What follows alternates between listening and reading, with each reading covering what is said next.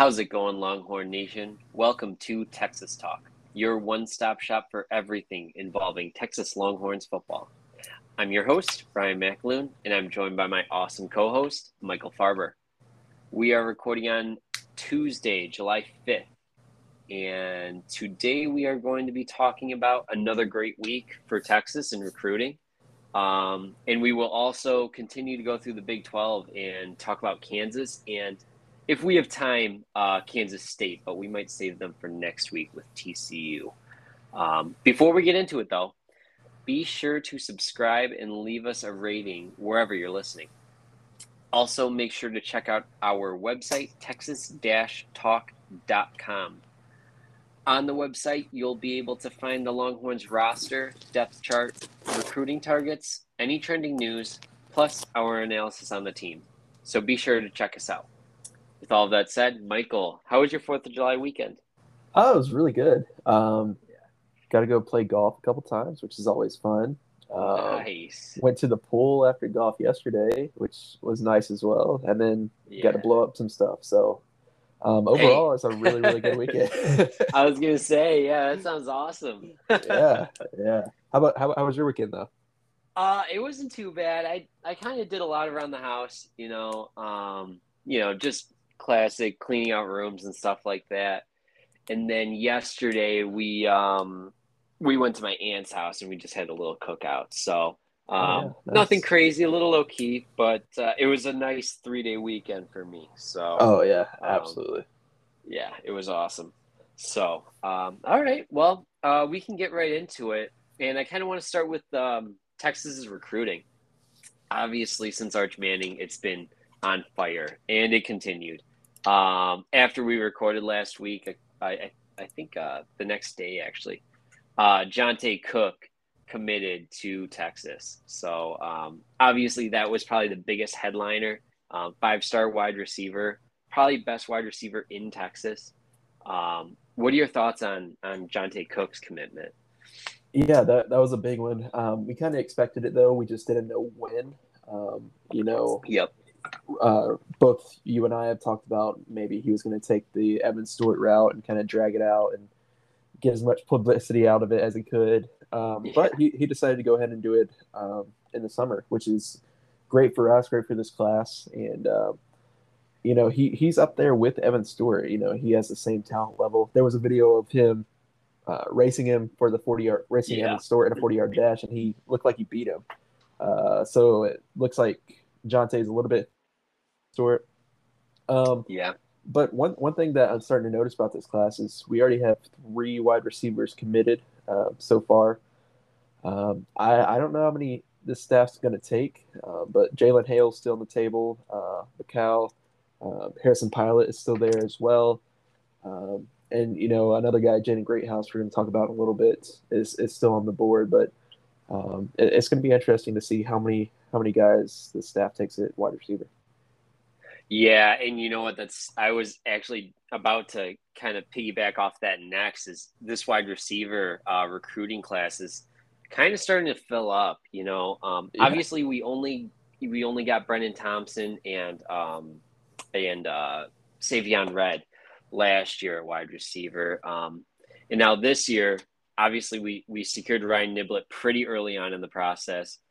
We also landed Jonah Wilson directly after Arch Manning, and now with Jonte Cook, that's um, three big-time wide receivers, top one hundred fifty wide receivers um, for Texas already. So, like you you mentioned, um, Jalen Hale is still on the table for sure. Um, Mikhail Harrison-Pilot is another guy who's listed as an athlete, um, but it kind of sounds like he wants to play wide receiver. So um, we'll see. The fact that Harrison-Pilot is a little bit more versatile might help um, Sarkisian with the numbers here in the recruiting class. Um, currently, I see we have eighteen commitments, if that's by my count. Um, we kind of mentioned at the at the back end of the pod last week, but I really I don't know how many spots we're going to have. I kind of did some math in my head after we, uh, you know, after we talked about it a little bit more, Mm-hmm. I only see like twenty-five to thirty spots on this roster, thirty being we get a, a few transfer portal additions. Um, some probably a little surprising, maybe a couple N F L um, uh, draft uh, surprises as well. So yeah. That would be on the high end, in my opinion. Um, but we're at eighteen. We got at least, I would say, twenty-five uh, spots. And there's still some big names on the board. We mentioned the wide receivers, but also Malik Muhammad hasn't committed. Uh, Jordan Matthews, Darian Gillette, Anthony Hill, Cedric Baxter, uh, Javion Taviano, David Hicks. Uh, I could go on for a couple more names too. Um, that's a lot of names and not a lot of spots. So yeah. It'll be interesting to see how, um, you know, how, how Sark kind of stacks this class. But um, before I get too far away from it, Texas also landed uh, Sadir Mitchell, uh, big nose tackle, defensive lineman out of New Jersey. And they beat the Georgia Bulldogs to get him, which yeah. in my opinion is a huge, huge win. I think it's, it's pretty obvious. Georgia has one of the best defenses in the country. Um, and to beat them for a guy from New Jersey is, is pretty, pretty insane in my opinion. Um, you know, it's not like New Jersey has some sort of pipeline to Texas or Georgia for that matter, but all mm-hmm. things being equal, for him to choose Texas over Georgia is uh, is is impressive on this coaching staff and Bo Davis. Yeah, and you know, looking at you know his ranking, um, don't pay too much attention to that. Uh, he he's just outside the top three hundred um, for twenty-four seven. Um, but you know, when schools are fighting over him, especially Georgia, who's known for mm-hmm. producing those big interior defensive linemen. Um, You know, that that's a really good get and a really good get over Georgia, you know, who is, yeah. who just won the national championship. Um, yeah. So mainly be because to, of their defense and their defensive yeah, line too. Exactly. Um, so so to go ahead and get a defensive lineman who's six five, over three thirty, um, that, that's going to be a really good replacement for uh, whenever Keandre Coburn leaves uh, through the draft or or just, you know, finishes out school. Um, but man, that a big run stuffer like that could really, really help out your young linebackers. And um, after Overshawn leaves, we're gonna have really young, young linebackers. Yeah, I mentioned it um, last week how defensive line helps kind of the linebacking uh, recruiting as well. And I can't imagine Sadir Mitchell coming to Texas being a bad thing for uh, uh, potential Anthony Hill. Uh, no, no. commitment. But, uh, you know, you mentioned his low uh, kind of outside the top three hundred in in the recruiting rankings. Um, just so the audience knows, the recruiting rankings are built off of potential uh, N F L draft. Um, you know, where these guys are going to go N F L draft if they go at all. So a guy that's playing nose tackle or even when you see these tight ends, Um, there's just not a lot of them in the N F L draft. They just, you know, it, you see the edge rushers, the wide receivers, the quarterbacks. Those positions usually have the high rankings as, as uh, also cornerback and safety and the linebackers. But nose tackles, tight ends, interior offensive linemen, those positions can have lower recruiting rankings, and you can still feel good about it. And yeah, the fact that yeah. Sadir Mitchell is still a four-star, despite the fact that he's mostly known for his run-stuffing ability, and that's not really a sexy N F L draft pick, um, is is uh, you know, kudos to him. That's uh, that's still a very impressive get. Yeah, absolutely. So, um, yeah, just to keep in mind, the stars don't don't necessarily um, kind of line up with college value. It's more so the N F L draft projection. Sorry, go on. No, you know, you're fine.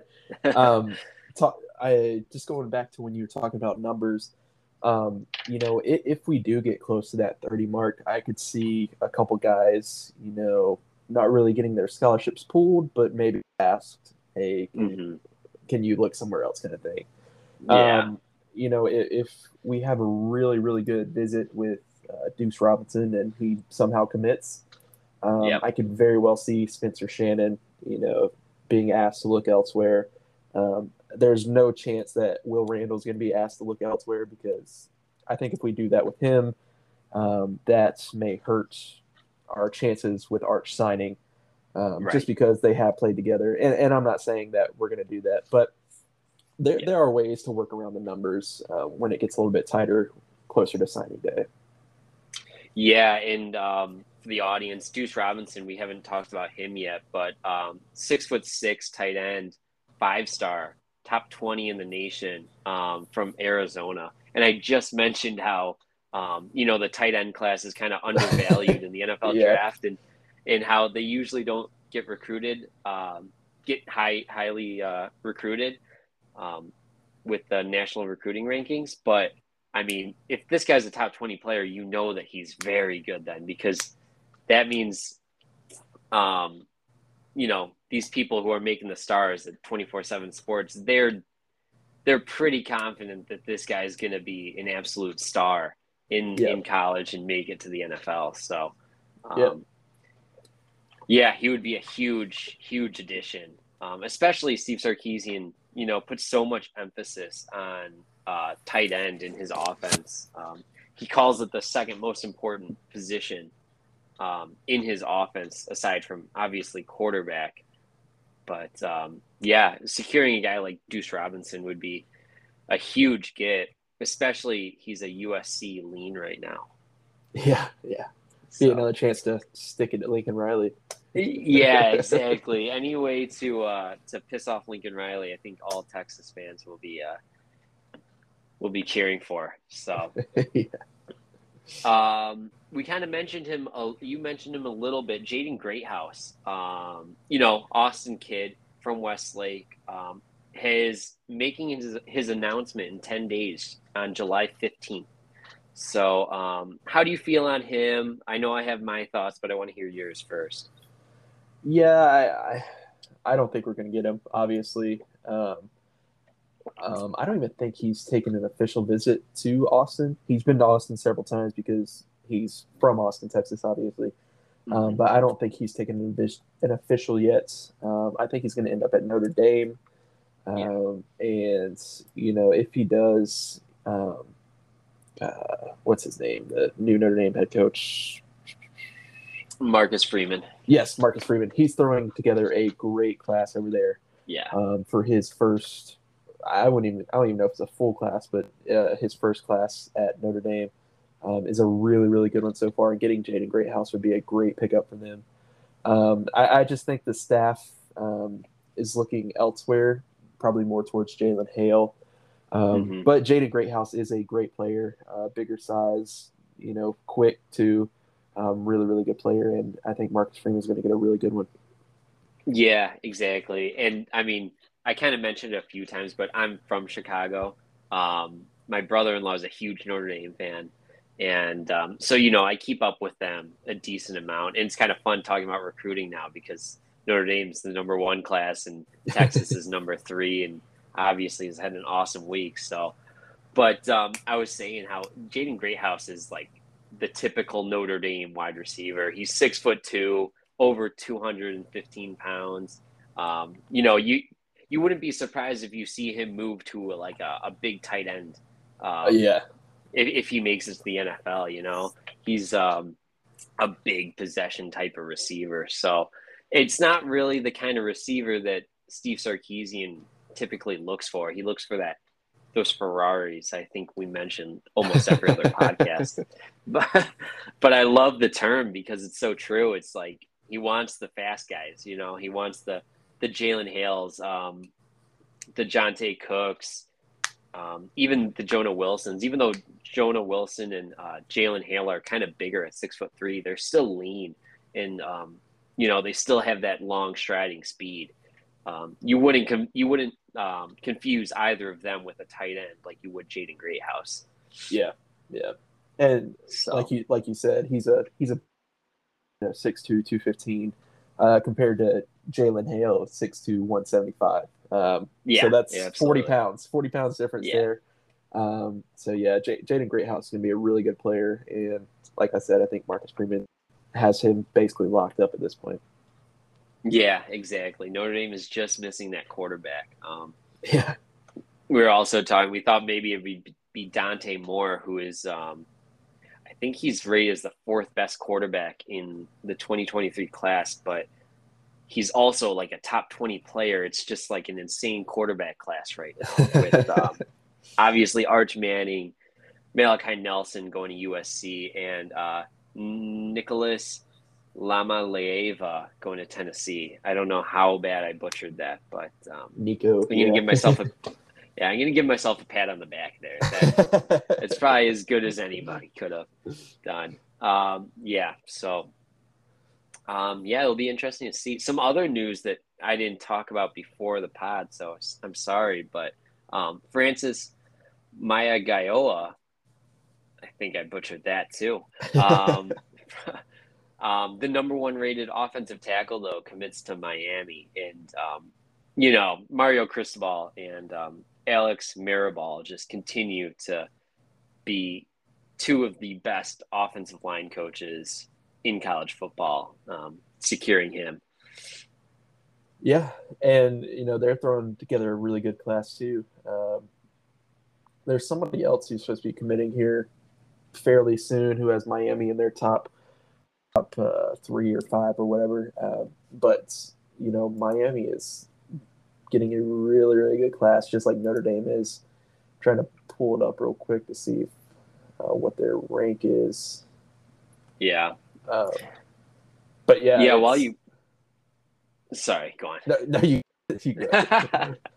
um, no, I was just gonna say. I mean, the the way that Mario Cristobal and Alex Mirabal are, you know, coaching, uh, recruiting, and developing this offensive line is, I'm so envious of it. Um, it's something Texas obviously hasn't been able to do for such a long time, and um, you know, hopefully Kyle Flood is the guy who, you know, changes all of that. He's known as one of the best offensive line coaches in, in the country, in college football. But, um, you know, they've said that about a lot of Texas offensive line coaches lately. Um, Herb Hand was supposed to be uh, a great offensive line coach, and he just never worked out at Texas. So we kind of just need to see some results, um, you know, yeah. like Oregon has had with most recently Penei Sewell, but they had a, a litter of good offensive linemen, even if they never panned out in the N F L like they should have.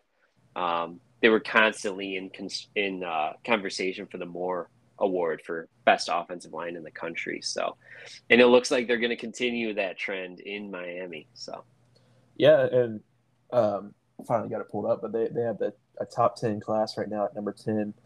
Um, mm-hmm. and, and it's a pretty top-heavy class, but, I mean, four players – Or, or sorry, three players in the top one hundred, and their fourth guy is at one oh five, so just outside the top one hundred. Um, but man, Mario Mario Cristobal, I think he's going to bring back uh, the U, um, especially with Jaden Rashada um, at quarterback. That was a huge hit from them out of Pittsburgh, uh, California, yeah. not Pittsburgh, Pennsylvania. Uh, but um, I, I think they're going to have a really good class, probably top ten, top five, borderline. Um, mm-hmm. But but Miami's going to be a force to be reckoned with uh, here in the near future. Yeah, absolutely. Um, yeah, it seems like all of these, you know, national brand programs are finally coming back into their own with hopefully Texas, but U S C looks to be on that track as well. Same with Miami, obviously. Um, just, you know, programs that used to be great, and now with N I L, I feel like these boosters are having even more of a say and more of a opportunity to make these schools uh, good again at football. Yeah, yeah. And, you know, we didn't talk about it before uh, the pod either, but uh, U S C and U C L A going to the Big Ten, that's that's going to be a big mix-up in college football um, starting in twenty twenty-four. And, you know, maybe Texas and O U move over to the S E C by then as well. Um, so over the next few years, college football is going to change quite a bit, um, and, and I think it's for the better, in my opinion. Yeah, absolutely. You know what? We didn't talk about this before the pod. Do you want to kind of get into that a little bit about this, you know, conference realignment, or yeah. do you want to maybe curb it for next for next week? I don't want to throw this on too quick. No, let's let's do it. I'm, I'm ready for it. Okay. Yeah, yeah. Let's just start it up. So, U C L A and U S C moving to the Big Ten. Obviously, this is a move for the Big Ten to kind of, you know, compete with the S E C and start the conversation of a Big Two conference, you know, yeah. uh, between the Big Ten and the S E C. The A C C is still around. Um, they haven't had anybody get poached from them yet. Their T V deal lasts until, I believe, like twenty thirty-six. So it's a very long deal. So unless the A C C completely uh, like falls apart, it, it, it's going to be hard to poach programs from them because there's going to be a massive buyout, um, which is why Texas and Oklahoma aren't in the S E C right now because of said buyout for the Big twelve that ends in twenty twenty-five. But um, yeah, that's just, I don't know. I feel like the Big Ten can't stop with just U C L A and uh, U S C, even though those are two huge brands for both football and basketball. Um, I feel like they kind of got to be aggressive and kind of go after Notre Dame um, or Oregon. Um, we kind of talked about it um, in our group chat, but also, I mean, Utah and Washington are kind of big programs. So what are your thoughts on maybe who the S E C should go after, because obviously that's where Texas lies, or maybe who the Big Ten might go after next? I, I think, honestly, the S E C is going to get super aggressive here. Um, yeah. I, I, I've I've told you already, but I, I think they're going to go after Oregon and Washington to kind of get that West Coast solidified over there. Um, Oregon obviously brings in a ton of money. Um, yeah. From Nike and Phil Knight and all that. Um, Washington's also, you know, a very solid football program, solid athletic program in general. Um, so going after them would secure that West Coast. And then I think they're going to go after Clemson and Miami um, yeah. very, very aggressively. Um, like you said, the T V deal for the A C C is way out. Um, but um, I, I don't think they're going to have to wait till then. I think if they yeah. are going after Clemson, who's a major program from the past decade, and Miami, who's a very historic borderline blue blood program, um, they're they're going to give up as much money as they have to to get them as soon as possible. Um, because right. I know what the S E C doesn't want to want to happen is, you know, they slow play it and eh, let's see what happens, and then the Big Ten comes in and swoops all the big players away. Right. Um, and you know the S E C is sitting there. You know, they still have Alabama, Georgia, Texas, Oklahoma, L S U, but they could have had, you know, a Clemson or a Miami, but they waited too long. Um, so right. that, that's kind of what I'm thinking is they're going to get super aggressive here in the next couple years. Um, and I, I, I feel very strongly about Oregon. Washington's kind of the borderline one for me. Um, mm-hmm. But if they're going to go West Coast, I think they take at least two just to, you know, have a couple schools close to each other. And then I think they go after Clemson and Miami. And, uh, you know, if, if they miss on one of those, I, I would say probably Florida State as a backup, who who has been very down the past couple of years. But um, that is a very historic program with a lot of money behind it. Um, so, I, like I said, I think the S E C is going to get really aggressive. Uh, but we'll just have to see how it plays out. Yeah, yeah, I think I, I completely agree with you with the A C C. Um, the S E C should go after Miami or Florida State. Obviously, Miami's on the up and up right now.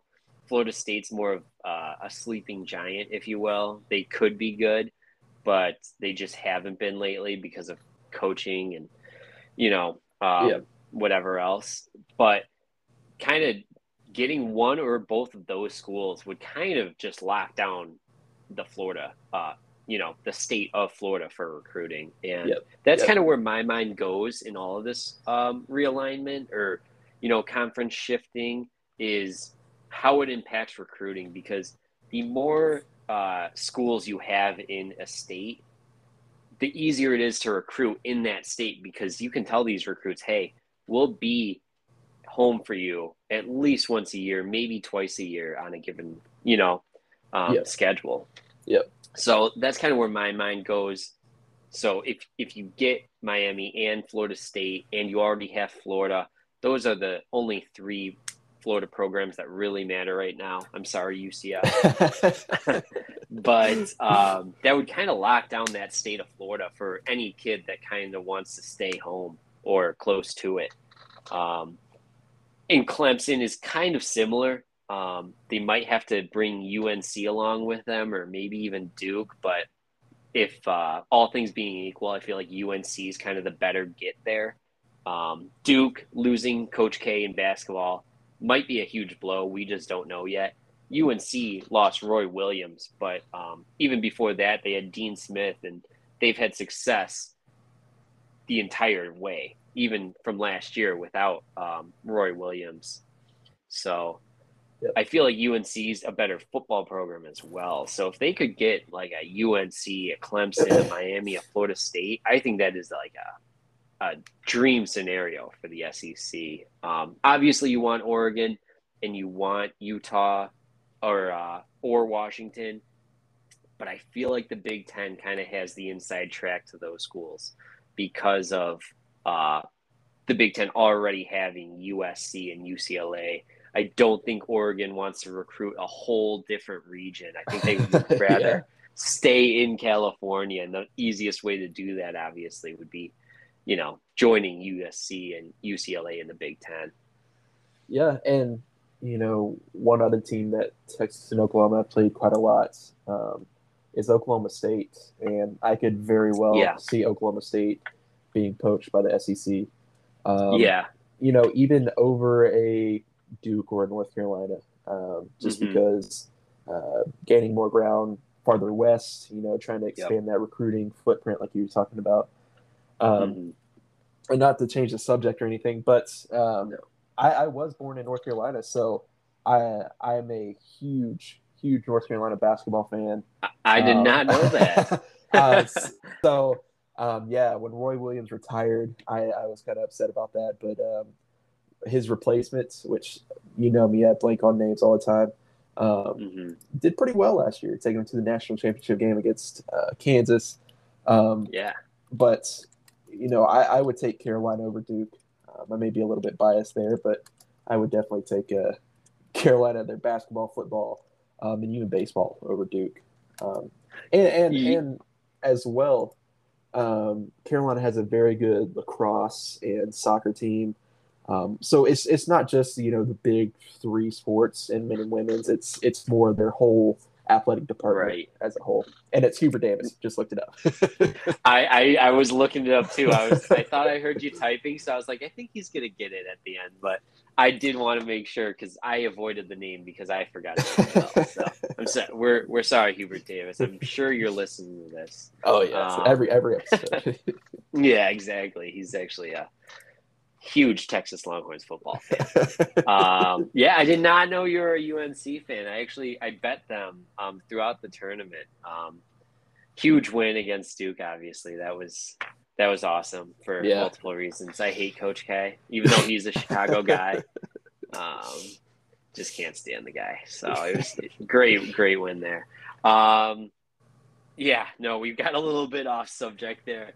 But um, to reel us back in, you made a good point there um, with Oklahoma State. We were kind of just, you know, focusing in on the Pac twelve and the A C C, but the Big twelve is is pretty unstable as well. If yeah. the S E C wanted, they could definitely start poaching from them. And, you know, the Big Ten can too. And I actually mentioned this this weekend as well when talking about it. The Big Ten would be smart to go heavy after a Baylor, um, Texas Tech, and uh, T C U, you know? Just kind of, like I say in recruiting, you know, kind of get into the into the state of Texas, even if it's these smaller schools still.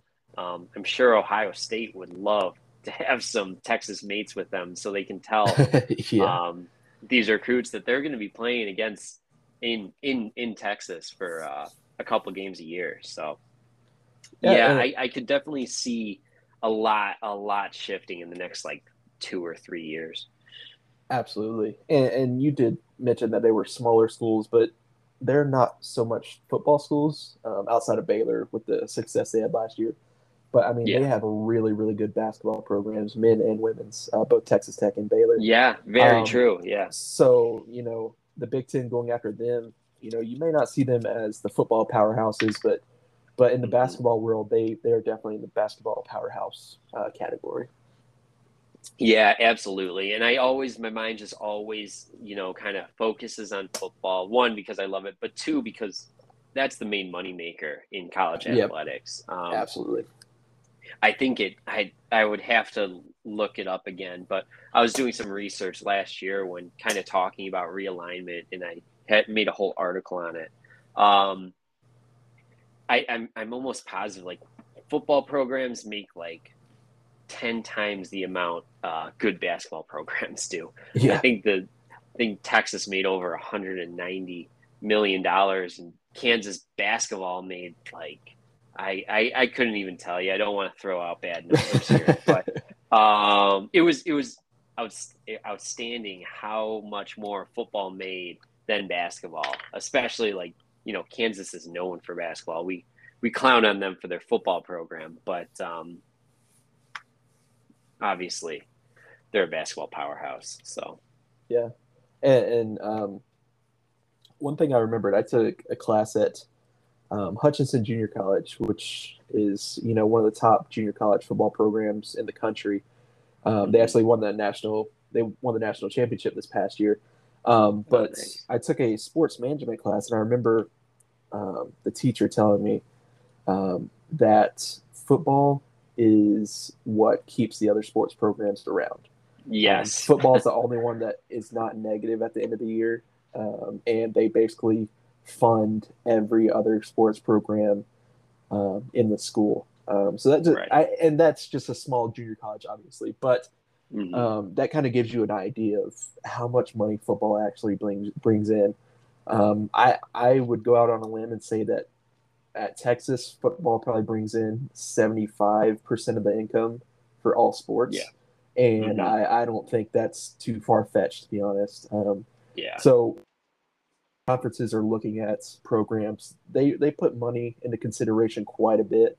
Um, recruiting footprint is, is obviously on their mind as well.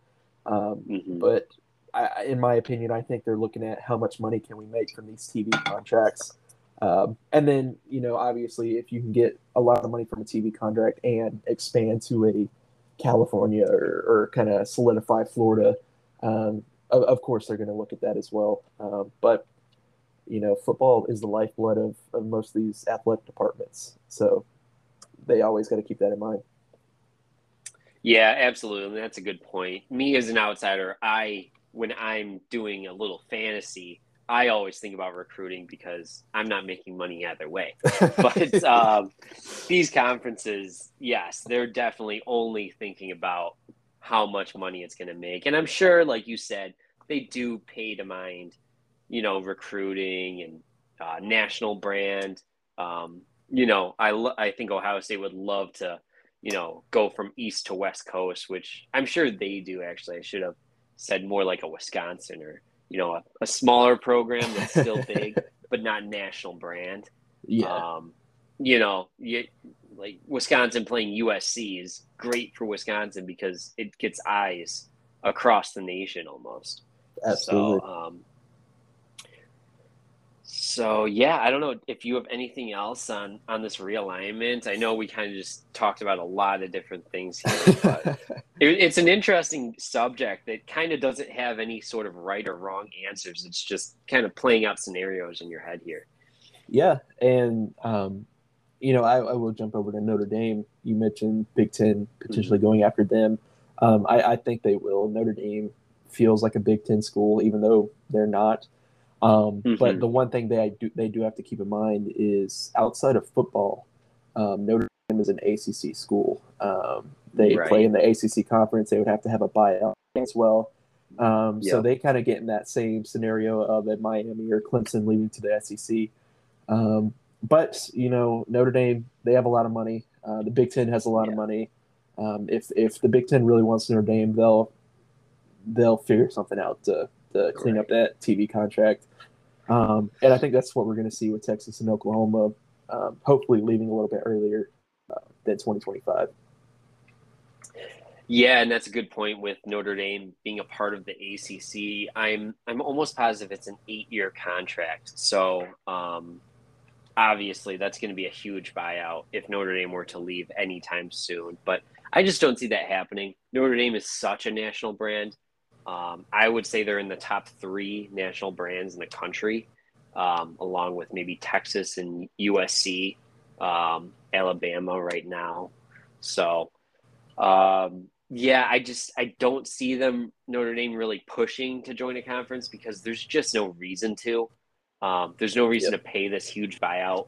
Um, they're obviously still a huge national brand. The only thing that might push them is if, um, you know, maybe the Big Ten or the A C C starts restricting their schedules.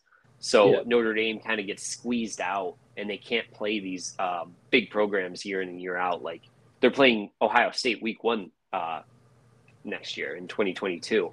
And obviously they play U S C every single year. But if Texas, or I mean, sorry, if the Big Ten wants to squeeze them out and um, kind of restrict scheduling a little bit more, they definitely can do that, and that would kind of force Notre Dame's hand a little bit more. Yeah, absolutely. So, yeah, I don't know. That was a huge um, tangent, but I had fun. I thought it was good. Yeah, yeah. That was fun. um, all right, so I don't think we're going to get to Kansas State today, um, but we should hit on Kansas right now.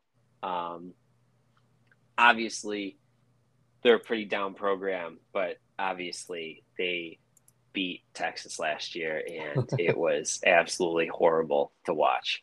Um, I live bet Texas when they were losing, and I was like, oh, my God, I am the smartest guy in the world. This is awesome. And um, sure enough, not the smartest guy in the world. Uh, Vegas always wins. So, yeah, um, absolutely. But I'll do what I usually do. I'll kind of run through the coaches first. We'll talk about them for a minute. Um, and then I'll talk about, and then I'll run through the offensive starters, projected starters, and then I'll run through the defense projected starters, and we'll talk about those. So um, if you're ready to go, here we go. Um, head coach Lance Leipold um, from Buffalo, um, from Wisconsin Whitewater. And um, obviously now he's with uh, Kansas. Uh, Andy Kotelnicki, also from Buffalo and also from Wisconsin Whitewater. Uh, he's their offensive coordinator. Uh, their defensive coordinator is Brian Borland, also from Buffalo, also from Wisconsin Whitewater. So um, obviously Lance Leipold really liked these guys. Um, Wisconsin Whitewater – Um, not too far away from me. I, I know a little bit about them. They're an absolute powerhouse in Division three. Um, Lance Leipold himself won six defense, uh, sorry, six Division three national championships um, w- when he was at Wisconsin Whitewater. Um, he only lost six games. Um, it, yeah, exactly. And um, I want to say that was uh, eight years of coaching at Wisconsin Whitewater. So absolute wagon of a program. Um, kind of makes sense that he brought his offensive and defensive coordinator with him to Buffalo, where um, they really didn't have that much success. Uh, he went thirty-seven and thirty-three at Buffalo. I'm not too sure what went on in those years for Buffalo, but um, in the in those years, uh, their offensive coordinator Andy uh, Kotelnicki. Again, just absolutely butchering last names here. uh, but um, he coached Jarrett Patterson, who was an All-American in twenty twenty and um, is now in the N F L. So uh, one of the best running backs in college um, in twenty twenty. He was absolutely electric to watch. Um, the only thing hindering him was his size. I think he measured in at five foot five or five foot six. So really small, but overall incredible player. So um yeah, those are all kind of my tidbits on on this coaching staff. Do you have anything uh anything on these guys? um I, I really like um Lance Leipold. Um he's a really good coach. I I honestly yeah. think that if he was anywhere else, um he would probably win. um K U is basically where football coaches go to die. Um, yeah. That's where their careers go down the drain.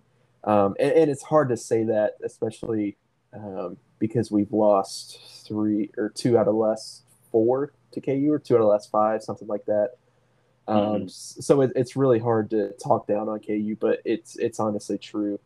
Um, yeah. It's it's just not a good football program. And outside of, what was it, Charlie Weiss in oh eight, that era, um, it hasn't been a good program. They, they had a little bit of success then, um, went to the Orange Bowl, I believe.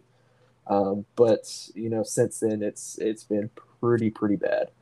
Um, so, you know, it's it's kind of it's kind of looking at it as if, are they going to put more money into it, um, allow the coaches to do more recruiting, um, bring in more transfers, and, and I, I just don't think they're going to put money into it. I think they're going to focus on basketball.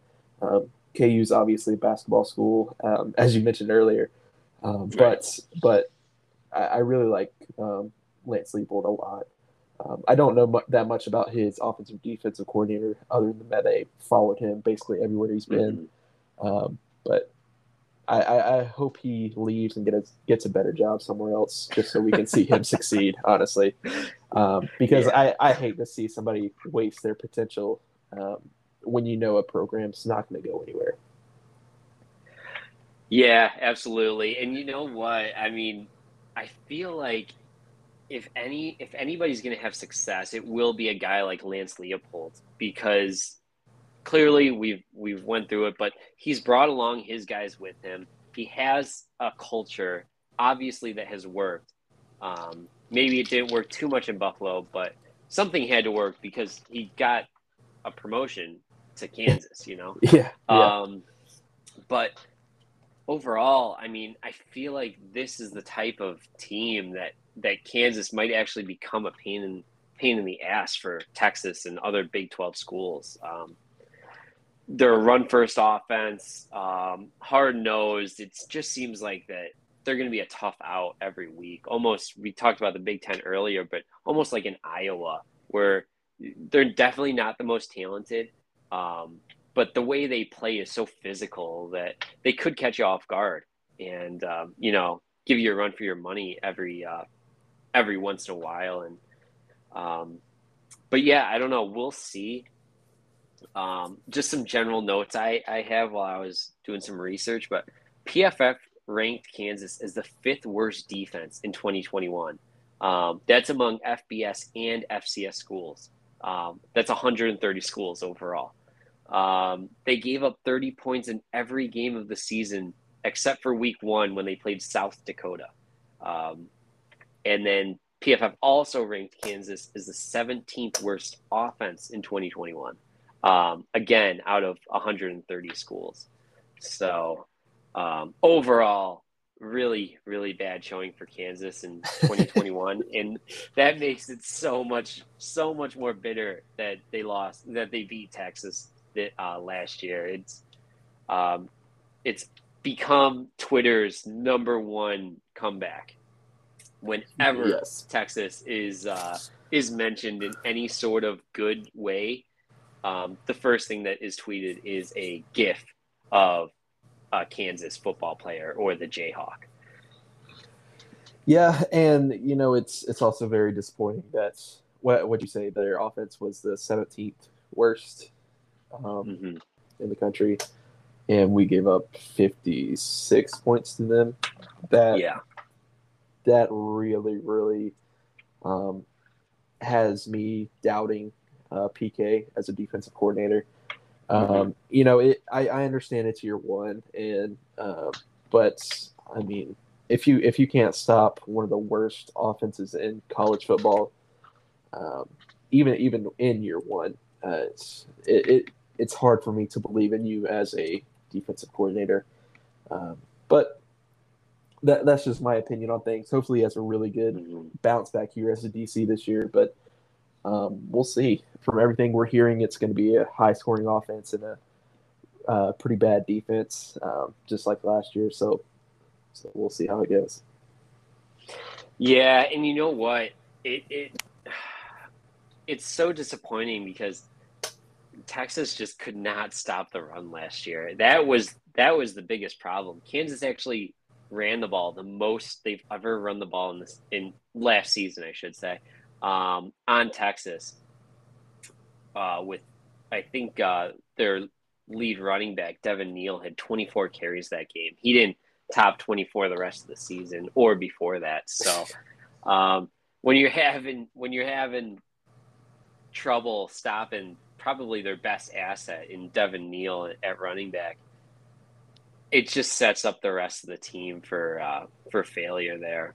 Um, and obviously Casey Thompson threw that pick six. Um, that did not help. Um, so I don't know. I, I, I really kind of blocked out that game in my mind. Um, so I'm having trouble remembering what else happened that game, but none of it was good. No, not at all. Um, and, you know, unfortunately, that was the one game where I was in Austin uh, in person that was yeah killed the trip, obviously. That's but, right. Uh, yeah. I, I, the, the only reason I went or uh, we went that weekend was um, we'll, we'll go that weekend, basically guaranteed yeah. win. It'll be nice. Nice little relaxing win. Yeah, exactly. And, you know, it was in overtime. Um, But uh, it was a really good game, um, high-scoring game. But, I mean, yeah. I, I don't want a good game against K U. I want a blowout. And I hope that's what we do uh, yeah. this year. Yeah, exactly. Um, okay, let me uh, run through the offensive projected starters, um, and then I'll kind of get your thoughts on, on them. Um, quarterback, Jalon Daniels. Uh, running back, Devin Neal. Wide receiver, Stephen McBride. Wide receiver, Lawrence Arnold. Wide receiver, Luke Grimm or Trevor Wilson in the slot. Uh, tight end, Mason Fairchild. Left tackle, Earl Bostic Junior Left guard, Armaj Reed Adams. Center, Mike Norvisky. Right guard, Michael Ford. Right tackle, Bryce Cabeldu. Dang, dude, I almost got all of those last names perfectly. That right tackle is is rough. I don't know how I did there. Um, what are your first thoughts on, on these players here? Um, I, I think they're going to run the ball again a lot. Yeah.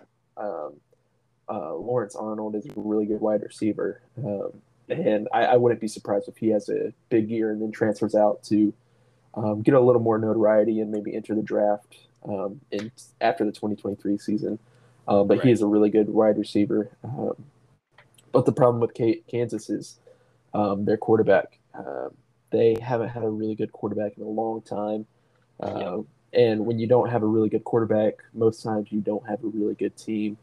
Um, and, and that's just kind of the way it goes. Uh, a, a good quarterback can make a bad team decent, um, but a bad quarterback can't make a really good team great. Uh, so it, it's it's – You know, I think they're going to run the ball again. They're going to stick to their bread and butter like they did against um, Texas.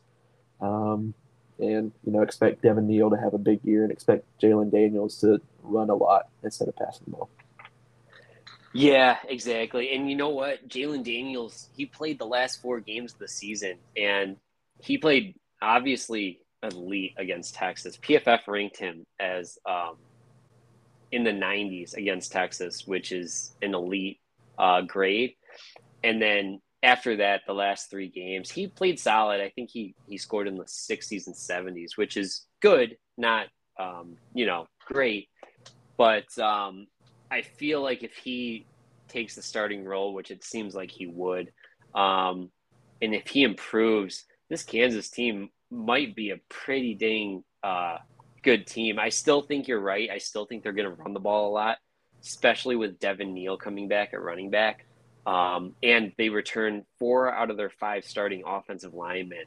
Um, the left guard, Armaj Reed Adams, is the only um, new player on that offensive line. The rest of them started all of last year. So a super, super experienced offense. Um, and with a quarterback who is kind of ascending, in my opinion, in Jalon Daniels, I feel like Kansas is going to beat their win total this year. Um, Vegas has them at two and a half right now. Um, I mean, it's going to be tough because it is still Kansas at the end of the day. But um, they have a lot of returning players. So, yeah. Yeah, it's like you said, it's going to be – I think they'll get to at least three. I could, I could even see four wins uh, depending on their out-of-conference schedule. Um, yeah. But but like you said, it, it is still Kansas. Um, they're not known for their football, obviously, and, and hopefully uh, Lance Leipold can can uh, change that and uh, take them from just being a basketball school to then being a basketball and football school. Right. Yeah, exactly. And before we get out of here, let's talk about the, this defense on their side. Um, defensive end Lonnie Phillips, uh, or I'm sorry, Lonnie Phelps is a grad transfer from Miami, Ohio. Uh, defensive tackle Keenan Caldwell, defensive tackle Caleb Sampson, defensive end Malcolm Lee, linebacker Gavin Potter, um, linebacker Rich Miller, Uh, linebacker or slot safety, or I mean, sorry, slot cornerback, depending on their alignment. Uh, Tywan Barry Hill is their linebacker, and their slot is Jason Gilliam. Uh, outside cornerback, Jacoby Bryant. Outside cornerback, Cameron Dabney. Um, safety, Kenny Logan. And safety, O J Burrows.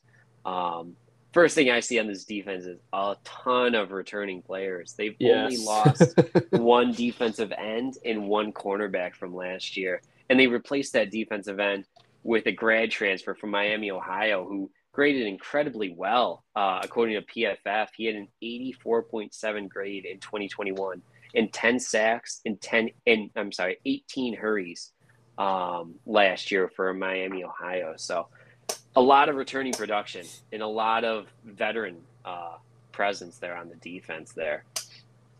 Yeah, and, and that's what, one thing. That the first as well is um, the front seven um, are all juniors or seniors. Um, mm-hmm. The secondary is a little bit younger um, with three sophomores yeah. and one senior, but um, I, I think they're gonna their the strength of their defense is gonna be the front seven, um, especially yep. with um, Lonnie Phillips coming back or uh, transferring in. And, mm-hmm. you know, it, it's it's still Kansas. I know we keep saying that. And and yeah. like, I, like I said, it's hard to say that when they beat you last year. But it, it is still Kansas, and it's it's going to be it's going to be regular Kansas football. Um, a lot slower. They're not going to score, you know, forty points a game. They're going to try to drag the game out, run the ball a lot, run down the clock, and hopefully their defense can get a couple stops and maybe end with the ball and kick a field goal to win the game, something like that. Um, but yeah, the strength of this defense is definitely going to be the front seven, and then, yep. um, you know, hopefully their offense can get a few points on the board. Yeah, and you know what, you mentioned it. There's a lot of sophomores in the secondary, which kind of like surprises me because a lot of the secondary has played a lot. Um, Cameron Dabney is the only new uh, cornerback in the starting lineup. They lost three out of their four uh, twenty twenty-one cornerbacks. But uh, Jacoby Bryant was kind of the, their best one anyways. So replacing um, the other two with Cameron Dabney is a little bit of an unknown. But the rest of the secondary played a lot last year. So the fact that they were playing as redshirt uh, freshmen, now that they're redshirt sophomores, again, in a new uh, – in the same defense, I should say, kind of a big deal, you know. Um This the front seven is definitely going to be their strength because it's the veteran presence in it.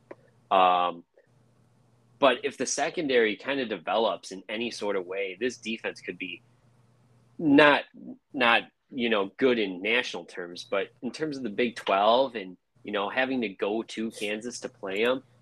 Again, I keep saying it; they could be a little bit of a pain, um, and and they could surprise like. Uh, you know, like in Oklahoma or in Oklahoma State, coming off of a, a, a tough road game and then going to Kansas, it could present some problems for these schools. Yeah, and, you know, it, we've always seen it. For some reason, Oklahoma and Texas have struggled with Kansas the past couple of years. Mm-hmm. Um, Oklahoma usually closes the game out and wins it uh, late in the fourth quarter, but um, like you said, um, If if this Kansas team somehow improves on the defense and um, their quarterback uh, improves as well, um, you know, they, they could make it tough on a couple of these top teams in the Big twelve, like a, like you mentioned, Oklahoma or Oklahoma State. Yeah, and the only reason I don't add Texas to that list is because I have a one hundred percent uh, confident feeling that Texas is going to be up for this game. I don't think that Steve Sarkisian and Pete Kwiatkowski are kind of going to let this Texas team fall flat at Kansas next year. I think they're going to run up the score if they have to. They're going to really try to get that momentum back, because losing to Kansas is incredibly deflating, obviously, but um, you can't lose to Kansas two years in a row. Um, that's worse than Tom Herman losing to Maryland. um, you know, it's just, you, you can't let that happen. So Steve Sarkisian's going to be ready for that game, I have a feeling. But like, like we keep mentioning, teams like uh, Oklahoma, Oklahoma State, maybe even Baylor. I think Baylor's a little bit too talented. Um, Oklahoma State might be too as well. But, you know, a, a Big twelve team that you think is going to win, I, I have a feeling that they're going to drop one um, when they play Kansas. So um, if that's all, I kind of want to get your prediction now. Um, Uh-oh. What do you think their record's going to be? Yeah. Um, going, going over there out of conference, um, they host Tennessee Tech, which is not yeah. a gimme. Tennessee Tech has had a good teams over the years, um, mm-hmm. but they're obviously not to the level of a, a Power Five school. Um, right. So, so I'm going to give Kansas that one, and then they go to Houston and then host Duke for the other two. You That's, forgot West Virginia. Oh, September tenth, they play West Virginia. Oh, I was just, I was just going over the out of conference. Oh, but, yeah. I'm sorry, I'm sorry. I, yeah, I was sitting there, I was like, wait a second. but, um, but between Duke and Houston for their other two out of conference, that's they're going to lose to Houston. Duke is probably a toss up, but that's probably a loss as well. Um, so I mean, you're looking at. Uh, I'm going to go with three wins. Um, I, I think they beat Tennessee Tech. I think they could possibly beat Duke. And then um, later on down the schedule, um, Texas Tech or, or K-State even, um, mm-hmm. they could win one of those or both of those. Um, so it, I'm going to go with three wins on the year. Um, yeah. But I want to say two, but I'm going to go with three. Yeah, I, I kind of agree with you there. We just talked about it, but I think Tennessee Tech, they got to win that game. Um, between um, in their in their next three games, West Virginia, Houston, and Duke, I think they take one of those. Um, I don't think it's Houston. I think it's between West Virginia and Duke. I think they take one of those. And then later in the year, I think they take one from either um, Texas Tech. I would be surprised if it was Oklahoma or Oklahoma State, but it could be one of them. Um, oh, Iowa State, again, another one. Um, that one's at Kansas, so that kind of helps their odds a little bit. Um, I think they take one there. So I also have three. I don't know where they're going to come. I'm not going to call my shot here because I don't have to. It's it's our podcast. We make the rules. Yes, so. Absolutely. so, um, yeah, if you're betting over-unders, um, I would take the over in the Kansas one because I do think that they're a well-coached team, and I think they're going to be a tough out every week. Um, you know, if if if everything goes according to plan, obviously if, if a team gets up big on them, they can run the score up pretty easily. But uh, if the cards fall right, I think Kansas can can beat a lot of teams in the Big twelve. Yeah, I, I agree. Um, probably outside of that, Um, Oklahoma State, Oklahoma and Texas, um, and you could even throw mm-hmm. Baylor in there. Um, yeah. But but who knows? You know, a, a team comes off of you know uh, a draining win, um, a high emotion win, something like that, and then they go play at Kansas. Uh, it, it's easy to struggle after after a game like that. Um, yep. So who knows? Uh, I, I wouldn't be surprised for them to get three wins. I wouldn't be surprised if they only had one win. If if I'm being honest. Right. Um, yeah. So it's kind of a toss-up with Kansas. Yeah, yeah. It's it's always tough to to project, you know, bad, uh, historically bad, I should say, um, teams because you don't want to go too far in on how bad they are because then when they beat you, it's like really bad luck. our thousands and thousands of listeners that we have each week, they're going to come back to this and then they're going to quote us and, um, you know, put us on blast on Twitter. So, um, yes. yeah, so we're going to kind of play the middle uh, and just say Kansas might be good. They could beat literally anybody. That's our take. Uh, um, all right. So, yeah, we definitely don't have time for Kansas State. We kind of got into it a little bit with the realignment talk, which was great. So I think next week we'll we'll kind of finish out the Big twelve unless something massive happens. Um, and we'll talk about Kansas State and uh, T C U. And then after that, we will uh, – I don't know. I don't know what we'll do. We'll we'll we'll talk about something. We'll find something fun to talk about. Um, I got a couple ideas rolling around. I can – I can talk to you off air and we'll, yeah, we'll figure it out. So, but all right. Um, I think that's it. Unless you have any parting shots, Mike. Um, not that I can think of, um, but hopefully we'll, we'll have a good episode next week and we'll have some ideas flowing for the weeks after that. Um, after we finish out the Big twelve. Yeah, for sure.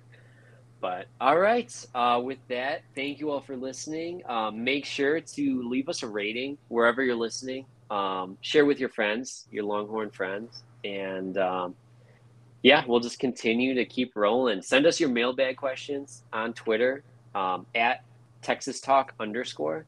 Um, D M us, you know, comment below our posts, uh, whatever it takes. But just, uh, yeah, leave, give us some uh, – give us some questions for mailbag episodes. So uh, with that, we will talk to you guys next week. As always, hook 'em. Hook 'em.